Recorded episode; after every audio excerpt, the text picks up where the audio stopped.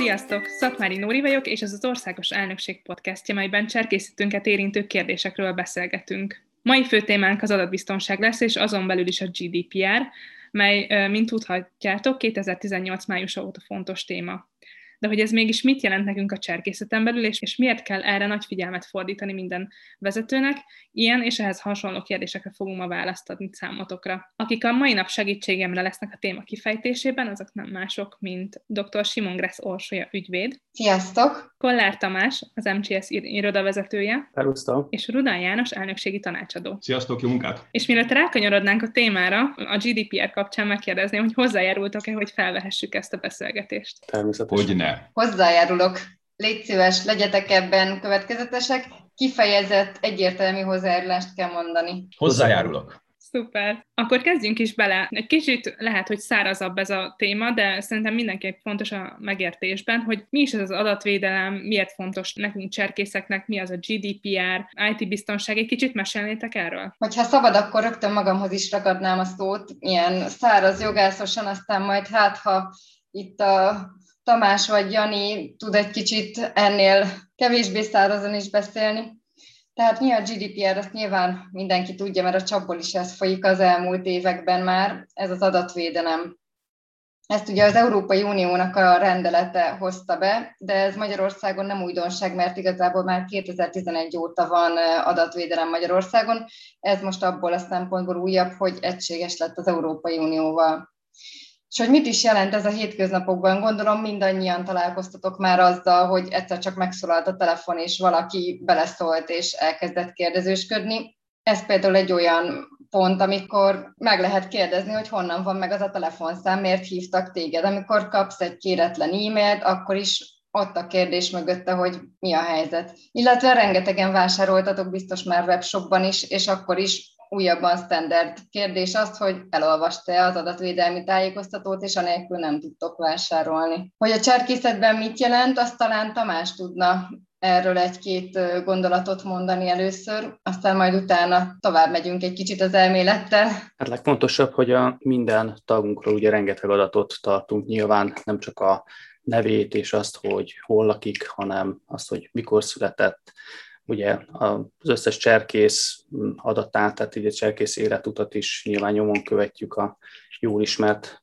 nyilvántartó rendszerünkben, ami nem más, mint az ecset. Tehát ezt tudjátok, ugye a csapatparancsnokokat folyamatosan azzal ostorozzuk, hogy összeszedjék a csapattagjainak az adatait, és rögzítsék ebbe a nyilvántartóba, hiszen ezzel mind találkoztatok. Illetve hát majd egy izgalmas kérdés lesz, hogy mindannyiunk számára erről feltétlen beszéljünk, hogy bizonyos fényképeket milyen csapatoldalakra és milyen módon lehet feltenni, rögzíteni, mikor kell megkérdezni erről az illetőt vagy a szüleit. Én a magam részéről azt a, a szempontot tenném hozzá, hogy úgy, ahogy, ahogy van pénzbeli vagyonunk, és arra szeretünk vigyázni, és mindenki elvárja, hogy a másik vigyázzon az ő pénzére, hogyha valamilyen oknál fogva odaadja, meg rendesen elszámoljon vele, hogy mire költötte, és ezt elvárjuk egy, egy csapat esetén, vagy egy, egy rai portja esetén, vagy egy csapatkirándulás esetén, Ugyanúgy a, a társadalom most felismerte, hogy van, van adatvagyon is. Tehát nem csak pénzbeli vagyon létezik, hanem adatvagyon is, és erre is illendő lenne vigyázni, mert ilyen-olyan formában, de de ugye összegyűjtjük az adatokat, ahogy Tamás is mondta, például a tagnyilvántartó rendszerbe, vagy egy csapatkiránduláshoz, vagy egy csapattáborhoz, és hát én, én szeretném, hogyha ha biztos lehetnék abban, hogy a másnak odaadott adatvagyonom az, az biztonságban van. Az IT biztonság itt úgy jön be leginkább a képbe talán, hogy, hogy a digitális eszközök, a számítógép, az internet tette nagyon könnyűvé azt, hogy adatokat osszunk meg egymással. Azért mégiscsak ilyen nagy kupac papírokkal aránylag fáradtságos ide-oda bóklászni, meg, meg papírfotókat kicsit nehezebb terjeszteni, de, de hát a digitális térben nagyon gyorsan és nagyon messzire jutnak a dolgok, és nagyon sokáig ott maradnak. Úgyhogy az IT biztonság ezért különlegesen fontos az adatvédelem tekintetében. És beszéltünk erről a, a témáról már egy picit a Digitális Serkészet podcastben is, hogyha még nem hallgattátok meg, akkor szeretettel ajánlom. De fontos itt is elmondani, hogy hogy azok a, a, az adatok, amiket akár digitális formában a cserkészeinkről őrzünk, azok, azok érzékeny adatok. És, és komoly szabályok vonatkoznak arra, hogy milyen formában küldözgethetjük őket, meg hol tárolhatjuk. Ehhez szeretnék hozzá kapcsolódni annyiban, hogy ugye a GDPR mindenkire vonatkozik, aki adatokat nyilván tart. Tehát amit Jani is mondott, az adat vagyon, amink van, onnantól kezdve, hogy az MCS, mint egyesület, mint jogi személyi adatokat nyilván tart kezel, onnantól kezdve vonatkozik rá a GDPR, és hogyha nem felelünk meg az előírásoknak, nincsenek meg a megfelelő tájékoztatók, a megfelelő adatbiztonság, akkor ugye rengeteg bírsággal is akár szembe lehet nézni, de az is lehet, hogy, hogy bírságot talán elkerüljük, de jöhet a hatóság vizsgálatokat vezetni. A médiából nyilván ti is láttátok, hogy elég sok és elég nagy összegű bírságot kiszabott már az adatvédelmi hatóság az elmúlt években. A, talán a legnagyobb port a Sziget Fesztivál ellen kiszabott 30 milliós bírság kavarta de ha jól tudom, akkor már az MCS-t is megkereste egyszer az Igen. hatóság. Igen, hogy mennyire figyelnek ránk is, erre volt egy pár évvel korábbi történet, amikor valóban megkeresték a szövetség központját azzal, hogy bizonyos fotó egy rendezvényen gyerekeket ábrázoló fotó, egy rendezvényen készült, hogyan kerülhetett fel honlapra vagy honlapokra, és amikor megvizsgáltuk, akkor láttuk, hogy hát tulajdonképpen abban volt igazság, hogy cserkész gyerekeket ábrázolt a kép, de nem az MCS rendezvényén készült, és nem is az MCS honlapjára került föl, és nem is a Cserkész Szövetség helyezte el ott ezt a képet, úgyhogy igazából hamar sikerült kibújni így az incidens fenyegetése alól, de erősen meglepődtünk, hogy kívülről mégiscsak jön ilyen megkeresés. Tamás, hozzád kapcsolva kérdezném azt, hogy, hogy mondtad, hogy a szövetség hogy keveredett egy ilyen problémába, de mit gondoltok mondjuk, ha egy csapatparancsnok úgy gondolkodik erről a témáról, hogy jó, de én, én egy, csak egy csapatparancsnok vagyok, engem honnan találhatnának meg? Én rögtön kapcsolódnék ahhoz, akkor ehhez a kérdéskörhöz két irányból is megközelítve ezt a témát. Egyrészt ugye Sajnos ismerjük a kedves szülőket, előfordulhat olyan, hogy valaki nem szívesen lát a gyermekéről fényképet az interneten, így ez egy teljesen reális veszély, hogyha mindenféle csapatprogramról készülnek fényképek, amelyeket gyanútlanul elhelyezünk a csapat honlapján vagy Facebook oldalán, akkor az esetleg valamelyik szülőnek a szemét szúrni fogja, és ha a feljelentés nem is tesz, de esetleg a csapatparancsnok kellemetlen helyzetbe kerülhet, hogyha kérdésekkel kerül szembe, illetve el kell kezdeni letörölni ezeket a képeket, mert ugye azért a digitális világban ez nem olyan egyszerű. A másik, ami ehhez kapcsolódik pedig az, hogy csapatparancsnokként is ö, ugyanúgy adatkezelési tevékenységet végez a csapatparancsnok, innentől kezdve ugyanúgy vonatkozik rá minden szabály, amit a GDPR előír, Csapatparancsnokként egyrészt az MCS tagja, másrészt pedig ugye a legtöbb csapatnak van fenntartója, és így egyesületként vagy alapítványként, jogi személyként adatkezelővé válik. Igen, erről még mindenképp szeretnének titeket kérdezni, viszont most, hogy ha már így behoztuk ezt a, a csapatszintű specifikációt, vagy erre helyeztük a fókuszt, akkor arra tudnátok tanácsokat vagy tippeket adni, hogy hogy tud egy csapatparancsnok például a GDPR-nak megfelelni? Mindenek előtt fontos volna, hogyha azokat a személyes adatokat, amiket összeszed a gyerekekről, illetve egyáltalán a, a csapattának tagjairól, azt ne kis füzetkékben vagy saját kis épített adatbázisokban, hanem az MCS által biztosított tagnyilvántartóba töltse be, és ott is kezelje kizárólag. Ez elég magas biztonsági szinten rendelkezik, és nyomon követhető az, hogy ki mikor lépett oda be, milyen adatokat tekintett meg, egyáltalán az, hogy ki milyen adathoz férhet hozzá, hogy ezek mind elég jól szabályozottak, és nem kerülhet olyan helyzetbe, hogy esetleg ő saját adathordozójáról ellopják ezeket az adatokat. És innentől ugye az MCS azt tudja vállalni, illetve garantálni, hogy az ott tárolt adatok megfelelő biztonságban lesznek. Arról nem is beszélve, hogy abban az esetben, hogyha az MCS által biztosított adatbázisban kerülnek az adatok kezelésre, akkor nem válik önálló adatkezelévé egy csapatparancsnok vagy egy csapat megegyesület, hanem ennek az egésznek a felelősségét igazából az MCS viseli. Igen, ezt köszönöm is, hogy mondtad, mert ez valóban nagyon-nagyon fontos. A, az egyik lehetséges kockázat lehet egy, egy, egy csapatparancsnok esetében az, hogy biztosan sokan hallottatok már olyat, hogy valakinek az autójából ellopták a laptopját, tehát hogyha egy csapatparancsnok a csapatának tartozó cserkészek adatait azt a saját laptopján őrizgeti, ott sorakoznak a nevek, címek, szülők elérhetőségei, telefonszámok, stb. És ne adj Isten, egyszer csak ott felejti a laptopját az autóban, és felterik az autóját, és kiemelik a laptopját, hát akkor azt gondolom, hogy, hogy jogosan szólalhat fel az a szülő, aki aztán viszont látja a személyes adatait az interneten, mert ennek a csapatparancsnoknak az ellopott laptopjáról kiszivárgott ez a táblázat.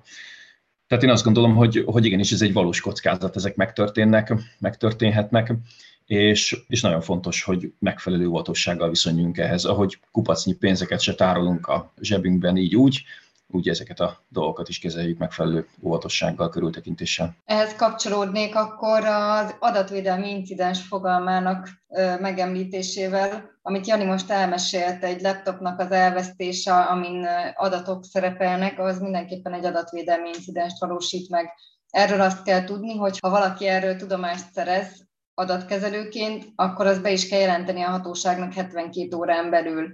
Volt is már erre példa, hogy felmerült, hogy egy-egy továbbított e-mail, amiben benne maradtak az előző címzettek, stb. vajon megvalósít-e adatvédelmi incidenst, és előfordulhat, hogy ez, ez megvalósít, tekintve, hogy olyan e-mail címek kerülnek idegen helyre, amelyeknek ott nem lenne helye. Ezért úgy gondolom, hogy erre nagyon fontos odafigyelni, hogy nehogy incidensbe kerüljünk, mert hogyha a hatóság tudomást szerez, akkor utána azzal magunkra húzunk egy teljes vizsgálatot is akár. Azt szeretném még kiemelni, hogy nem mindegy, hogy milyen adatokat gyűjtünk a gyerekekről, mivel vannak bizonyos adatok, például a neve címe, ami a törvény alapján is kötelező, viszont mondjuk a tajszámát vagy a vallását ezeket már mint különleges adatokat nem lehet csak úgy gyűjteni, és mindenfelé tárolni és továbbítgatni. Ezért is nagyon fontos az, hogy az ecsetben legyenek ezek kezelve, mert ott minden megfelelően van szabályozva. Nem tudom, hogy bárki olvasta-e már a MCS adatvédelmi tájékoztatóját Tamáson kívül. Nagyon jó olvasmány, nagyon nagy szeretettel ajánlom. Elnökség mindenképp, hiszen ő fogadta el. Szóval akkor itt már adtatok tippet is, hogy milyen adatot gyűjthet. Mi újság az egészségügyi adatokkal? Igen, tehát tipikusan az egészségügyi adatok vagy a, a vallás azok olyan adatok, amik, amiket ugye különleges adatoknak nevezünk. Ezeknek a megadása ugye nem is kötelező a cserkészszövetségen belül is, hanem külön hozzájárulással adhatja meg a szülő, illetve ahogy most már említette is, aki már 16 éves elmúlt saját maga hozzájárulhat ezen adatainak a kezeléséhez. Itt hadd mondjuk egy példát, tehát hogy gondolom, hogy sok csapattábor esetén felajánljuk annak a lehetőségét a résztvevőknek, hogy például az ételallergiáikat megjelöljék. Ez, ez például tipikusan érzékeny adatoknak a gyűjtése, és ilyenkor az adatkezelőnek gondoskodnia kell arról, hogy ezek az adatok megfelelően legyenek őrizve, tehát ne kódologjanak ezek a papírok fel alá a táborban, meg mindenki arról beszélgessen, hogy kinek mi az érzékenysége, illetve, hogy amikor a cél szerinti adatkezelés lezárul, tehát a tábornak vége, akkor ezeket a, papírokat, ezeket meg kell semmisíteni, hogy ne lehessen aztán adatszivárgás, ne lehessen utólag később egyszer csak megtalálni ezeket a papírokat, és illetéktelen kezekbe juttatva így a, ezeket az érzékeny adatokat. Nekem még most, ahogy hallgattalak titeket, az jutott eszembe, hogy Jani, te is most papírokról beszéltél. Mi a helyzet mondjuk a felhő alapú nyilvántartással? Szóval én azt gondolom, hogy sokan felhő alapon tartanak nyilván beszéljünk, csak egy mondjuk egy rendezvényről, vagy nem akár egy jamborinál, vagy, vagy nem is tudom, milyen programot emeljek ki, akkor hogy lehet biztonságosan adatot tárolni?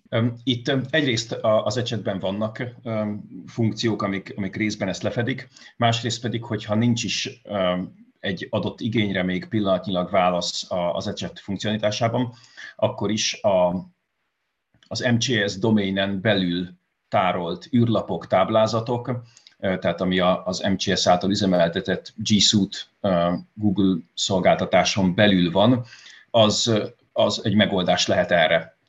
Tehát ilyenkor az a cél, hogy, hogy tényleg az adatokat a lehető legszűkebb körben elérhetővé téve, tényleg csak azok lásáig szükséges. Ez az MCS domainen belül történjen, ne a, a saját ötletszerű e-mail címemmel hozzak létre űrlapokat, amin keresztül begyűjtöm, ne küldözgessük fel alá e-mailben ezeket a táblázatokat, hanem legyenek a felhőben egy helyen megosztva, és csak azok férjenek hozzá, aki számára ez szükséges. Tehát valóban felmerülhet az a kérdés, hogy mindenre jó-e az ecset, valószínű még nem mindenre, de ezeknek a hiányoknak a pótlására ott van a G Suite, és ezzel azt gondolom, hogy áthidalhatók ezek a problémák. Az a fontos ebben a helyzetben is, hogy, hogy azokat az adatokat úgy kezeljük, mintha a sajátjaink lennének. Szeretném-e azt, hogy országvilágnak szét legyen küldve, hogy van-e bibi a kislábujjamon, vagy nincs? Igen, ahogy Jani mondta, egyébként az ecsetnek a fejlesztése az folyamatos, ezen a területen is, tehát a személyes adatoknak a kezelése kapcsán is. Most épp a közeljövőben lesz szélesítve majd egy olyan funkció, amiben már a 16 évet betöltött tagok hozzájárulhatnak az ecsetben egy, egy-két kattintással a személyes adatok kezeléséhez, illetőleg a kisebbeknek pedig a szülei elküldik ugye a papíron aláírt hozzájáruló nyilatkozatot, és akkor ezt a csapat adminisztrátora, vagy hát a parancsnoka szépen fel tudja tölteni a, a gyerekek adatlapja mellé. Jani szerintem nagyon fontosat mondott az előbb ezzel, hogy az a legjobb, hogyha úgy kezeljük az adatokat, mint hogyha a sajátunk lenne, és hogy mit szeretnénk, hogyha az én adatomat is elküldenék mindenhova.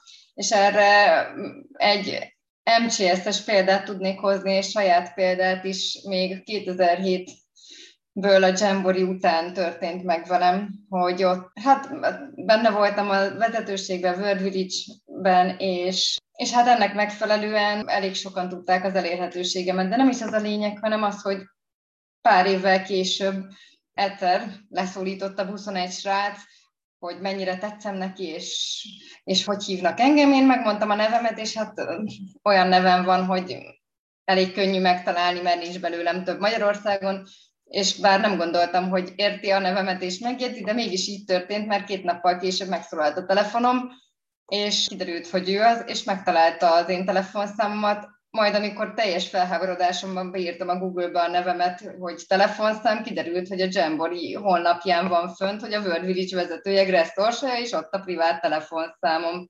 És ekkor, ekkor azért nyilván én megtettem a megfelelő lépéseket az MCS vezetősége felé, hogy ezt azonnal tültessék el onnan, de, de egy örök tanulság maradt számomra, hogy, hogy igenis, hogyha bárki megadja nekem a telefonszámát, és bármennyire is fontos az, hogy ő elérhető legyen, ha máskor nem, legalább a Jamborit követően, amikor már erre nincs szükség, akkor, akkor azt le kell onnan törölni. Igen, ez szerintem egy, egy olyan tipikus probléma, ami, amire nehezen emlékszünk már, amikor vége a programnak. Fontos gondolat, amit Orsi mondtál. Most, ha egy kicsit visszakanyarodunk, nem is tudom, melyik őtök említette a fenntartót. Mi helyzet akkor, hogyha a fenntartónk szeretne adatot gyűjteni, és mondjuk azt mondja, hogy neki kell egy adatbázis, és ezáltal ő lesz az adatkezelője a csapat nyilvántartásnak? Vagy mi itt a teendő?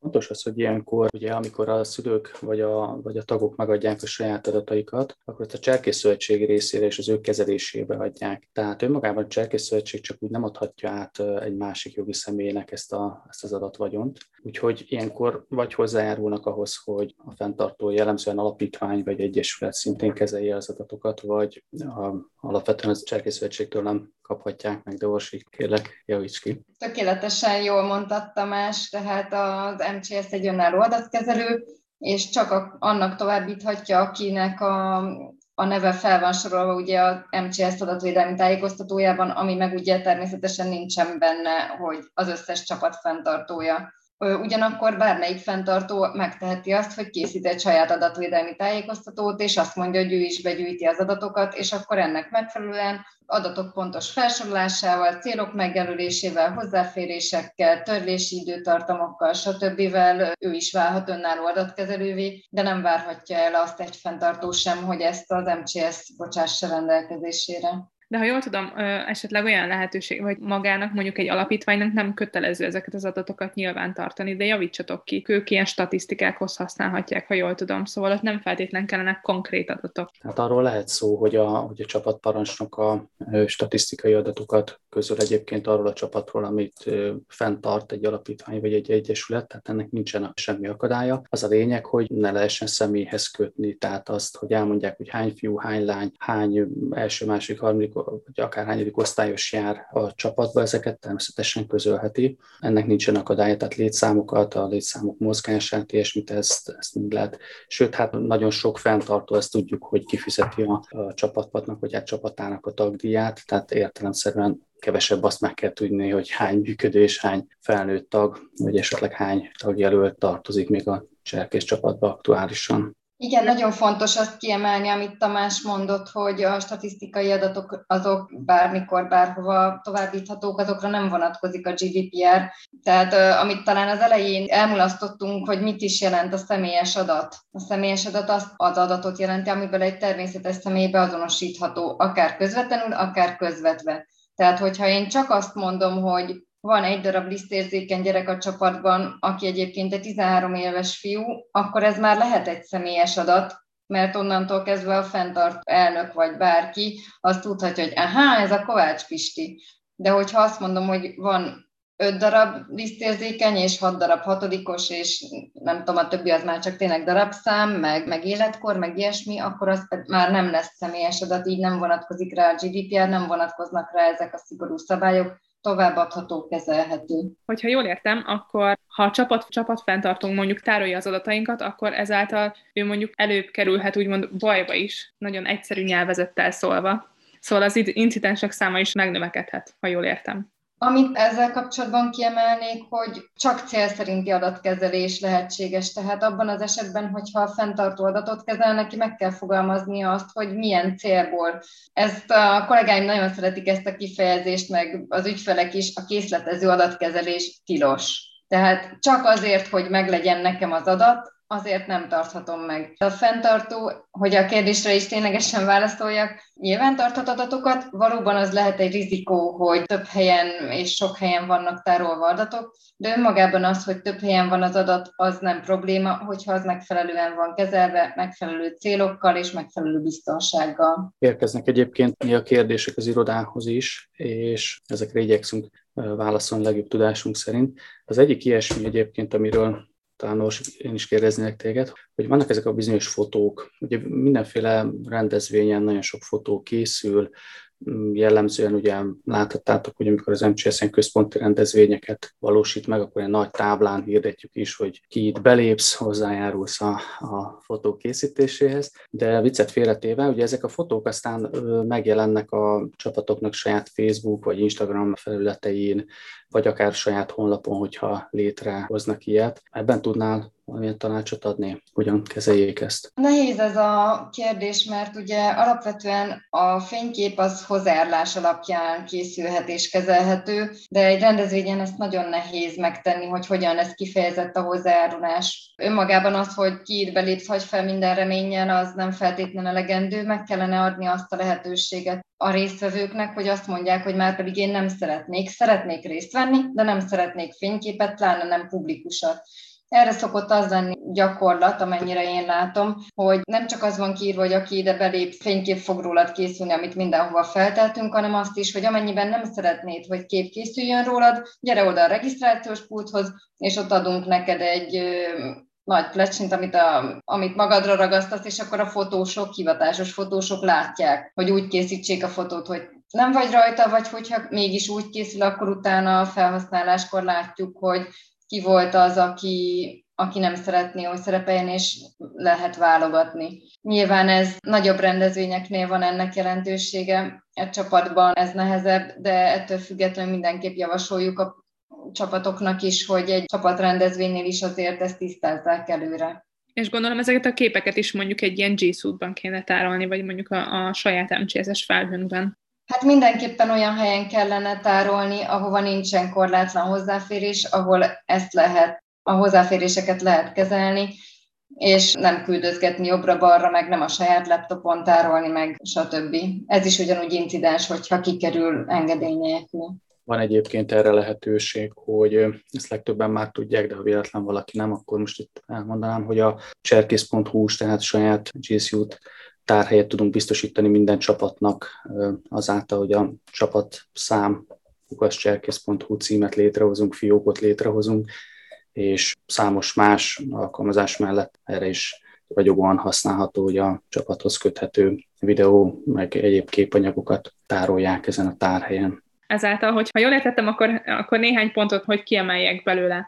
Fontos, hogy milyen adatot tárolunk, hol tároljuk, mondjuk ez legyen egy MCSS felhő, vagy, vagy mondjuk az ecset, illetve csak addig tároljuk ezeket az adatokat, amíg a célunknak ez megfelelő. Van esetleg még olyan gondolat, amivel kiegészítenétek ezt a listát? Talán ez a hozzájárulás, amiről itt beszéltünk többször, hogy nem elég csak az, hogy hozzájutottunk egy adathoz, és azt elkezdjük kezelni, hanem annak is kell tudni, aki ennek az adatnak a jogos tulajdonosa, tehát járuljon hozzá 16 év felett ezt ugye megteheti bárki, alatta pedig a törvényes képviselőnek a hozzájárulását szerezzük be, és azután kezdjük ezt el tárolni, kezelni, stb.